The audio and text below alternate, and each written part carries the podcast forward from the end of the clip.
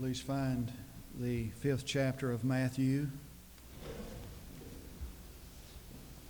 Keep the uh, New Testament open there because we'll be looking at chapter 7, verse 1 in just a minute.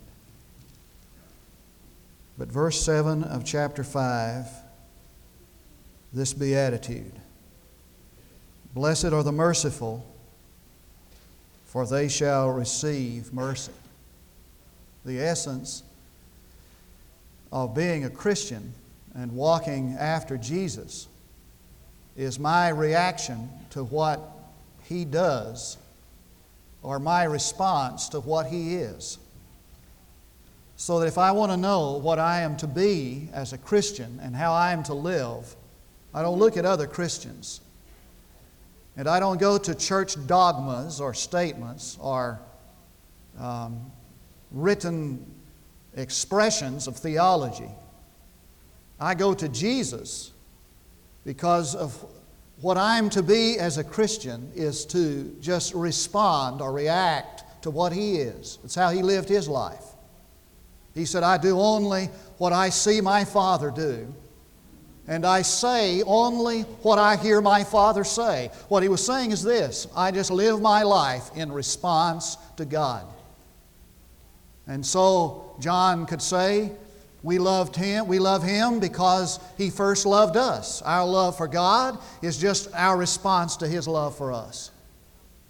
When Peter says, Be ye holy as he is holy, he means that our holiness is a reaction to his holiness. I repeat, the essence of the Christian life is a reaction or a, or a response to what he is or what he does. That's why the Beatitudes are so condemning for some of us. Really, the Beatitudes just describe what Jesus is. They are, the Beatitudes are Jesus infleshed. And nowhere is there any greater evidence of what we're to be like than at this Beatitude. Blessed are the merciful, because the one characteristic of God is His mercy. So I want to look at this beatitude then in a very simple outline. First of all, its definition. What does it mean, mercy, to be merciful? Now, I think that some of us uh, have an idea that that means a kind of a live and let live attitude, a tolerance, kind of an easygoing tolerance. And because we know that God is merciful, we kind of uh, pictured Him as a kind of a, you know, being kind of soft on sin and kind of winking at sin. And that this um, um, glamorized Hollywood concept of, of Jesus is that He is this loving brother who is so tolerant, he just kind of looks away and says, Well, boys will be boys, you know. And this, what I call humanistic concept of Christianity, has produced such songs as this. Though it makes him sad to see the way we live, he'll always say, I forgive. Well, the only thing wrong with that is it's wrong. It does, it is true that it makes him sad to see the way we live. But unless we repent of sin, he's not going to forgive. I mean, to say that God is merciful doesn't mean that, that God is soft on sin or winks at sin. That's not what mercy means. Mercy is the ability to get inside of another person, to get underneath their skin and to see with their eyes and hear with their ears.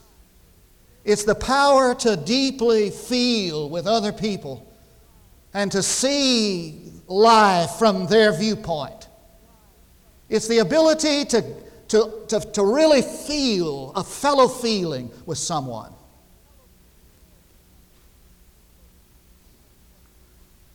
I think you know what mercy is because it's just what you felt when you thought I lost my place. Now, the first time I did this, my wife thought I was having a heart attack. I mean, she, she told me after the service, she said, if you ever do that again, without explaining, you know, without warning me ahead of time, I'm going to kill you. So So Friday I said, Well, get ready. Sunday morning, I'm going to do that. She said, Oh, no, she said. I'm glad you told me. Just for a minute, did you not feel some embarrassment or discomfort or pain with me? Mercy is the ability to get inside and feel with somebody. It's exactly what God did in the incarnation. And in that moment, an instant of time, He entered humanity so that He's touched with everything and feels everything that we feel. Oh, the wonder of that. He tells about going down the street in San Antonio one day and just felt drawn to go locked in the city of San Antonio. But he stopped that afternoon and walked. He said, I stood on a ground of December the 10th of a little baby, born and died the same day. All it had, no date, no date of birth or death, just the name. She sleeps but rests not. She loved but was loved not. She died as she lived, alone. Said Max World. I wonder if she wrote those words or just lived them. All sleepless nights, empty beds. I wonder how many Grace Llewellyn understands those things. Oh, the wonder of the fact that he feels every black teenager in every ghetto. He's touched in every, the Bible says, in all their afflictions, and it's a reference to Israel, in all their afflictions, that this God of the universe, who stretched it all out into existence, feels. But it means more than just pity. If all you have is hypocrisy, because every time this word is used, it's a word that is all, it's love that reaches out. Read with me just from to one who has shown no mercy. Mercy triumphs over judgment. Can that faith save him? If a brother or sister is without clothing and yet you do not give them what is necessary for the body, what use is that? His life for us, and we ought to lay down our lives for the brethren. But whoever has this heart against him, how does the love of God abide in him? Little children, let us not love that verse 17 of 1 John chapter 3. He uses a negative particle that demands mercy if he sees his brother need and does nothing about it. And the response that's demanded Mercy is this actualized love that reaches out. And it doesn't mean that we're to give up ourselves in, in, in, martyrdom, that we're to give up our lives. What are the characteristics of mercy or the merciful? Second is that He's always ready to forgive. Let me pause. Give us our trespasses as we forgive those who trespass against us. I've never really been both. What he's saying is this that if a person hard. He told about a man who owed his, he owed his master, the lender, $10 million. And he went to his lender and he begged, I can't pay this debt, please. I, and he demanded payment. The man said, I can't pay the debt. Have mercy. Is that we give ourselves to meet that need. I said again and again that the Beatitudes define or picture skin and feel their agony to the point that we place our lives. Do not judge, lest you be judged. When you say to your brother, Let me take the speck out of your eye, and behold, the log is in your own. The command is, Do not judge. And it's an emphatic command. Think about it. so, needless to say, I figured they were pretty ill that you're going to be someone who judges. Now, what does that mean to judge? Hey, you're a crook. I wouldn't be judging. That's not judging. If I saw somebody personal condemnation, it's that and perpetual fault finding. That's what he's talking about. And Jesus said, Don't even think about doing that. Judge not, lest you be judged, he said. Using things that I've ever been through was one time I sat through a kind of stuff to pray for them. All of a sudden, as I listened to our discussion, it just they were doing what they were doing, anticipating the motivation. The moment I stand in judgment of you, I expose myself to the same judgment. And I found this staggering verse of Scripture. Listen, at, listen to it. The good man out of his good treasure brings forth what is good. And the evil man out of his evil treasure brings forth what is evil. And I say to you that every careless word that men shall speak, they shall render account for it in the day of judgment. Now, what he's saying is this that when I speak a word of criticism and judgment, I'm going to be judged for it. We don't think that's in the Scripture. I mean, we don't even believe that's in the Bible. That's why the Bible is constantly saying to us that we need to set a guard on our lips and a watch at our mouth. That's why James talks about the tongue and the use of, of the tongue and speech more than any other subject. That's why he says that a perfect man is a man who can, can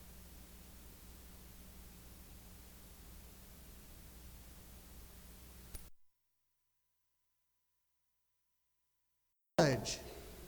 I raise the standard of my own judgment. Now, listen to what he said. By the measure, look at it. By the measure you judge others, it will be measured to you.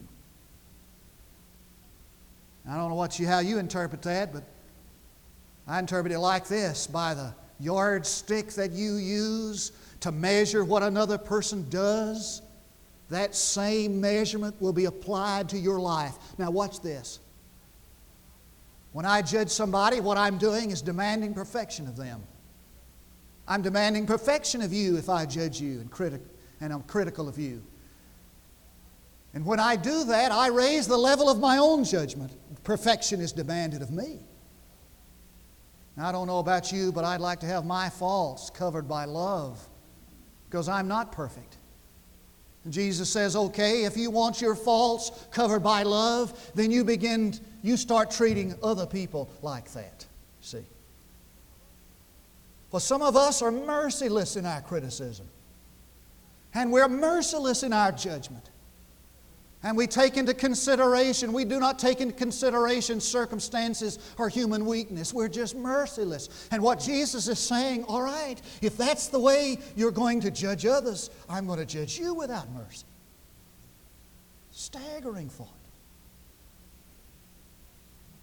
And Clovis Chappell tells about the preacher who was in a hurry one morning and he stopped by a little shoe shine stand to get a shoe shine. He was impatient and in a hurry, and the little boot black was, was uh, taking his time. After a while, he looked down at his shoes, and they were worse than, he, than when he sat down there, just, just total foul up. And so he had a harsh word of criticism to the little boot black. And at that, the boy raised his face. For the first time, he discovered that the little boy's crying. It was his tears dropping on the shoes that were messing up. The little boy said, I'm sorry, sir, but my mother died this morning. I'm trying to earn enough money to put some flowers on her grave. Clovis Chappell said, the preacher said, after that, my ministry was never the same. I felt as if I were in a battlefield, walking around after the battle, caring for the wounded and the dying. We're merciless. Take in consideration no circumstances, no human weakness. This is what Jesus said okay, you get what you dish out. And there's a third reason why I'm not to judge, and that is because I'm incapable of it. I'm incapable of it.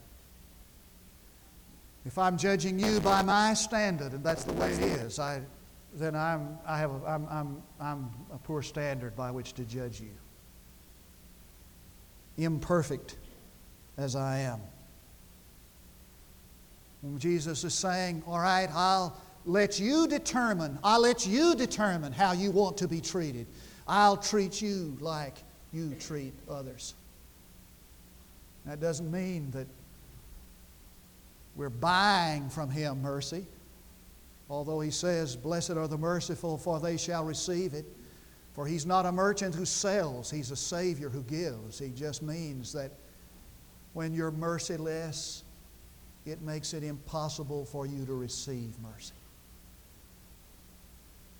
And Gordon Kleiner says that may be the difference between heaven and hell. He says there is a fable that in heaven and in hell, nobody has elbows. And in hell, people starve in the presence of food because the arm won't bend to put the food to the mouth. But in heaven, that's the wonder of it, is that every man sees his brother hungry and he places the food in his brother's mouth. And that's what Jesus meant when he said, If you are merciful, you receive it. Let's pray together.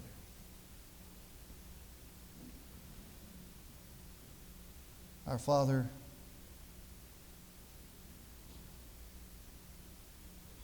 when we judge ourselves in light of who He is and what He's done, we understand how far short we have come.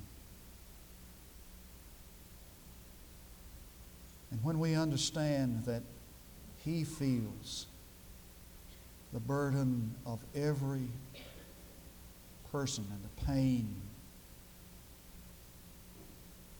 and we feel it not, we're indicted. Father, I pray that you'll help us to become people who really care for others, feel for others, and who, in feeling for others, places his life at the disposal of that need. Grandfather, the kind of commitment that would make following Jesus really following Jesus. For I pray in His name and ask it for His sake. There'll be three invitations this morning. First invitation is for you to receive Jesus Christ as your Savior and Lord. Because He loved you, He provided the gift of His Son for your salvation. And we love Him because He first loved us. I'm asking you to, this morning just to respond to that love. To come and give your life to Jesus Christ. To invite Him into your heart. To be your Savior. If you're watching by television this morning, I, I ask you just to get down where you are on your knees. Or Maybe you're in a hospital bed or sick bed. Ask Jesus into your heart. invite you this morning to come and place your life in the fellowship of God's people in the church. Help us. Come and show us what it means to care for other people, to be an example of love and mercy. Maybe you need to come this morning to recommit your life to Jesus Christ. Not live for, for others, but for self. And so while we have our invitation, we invite you to come. On the first word as we stand to sing.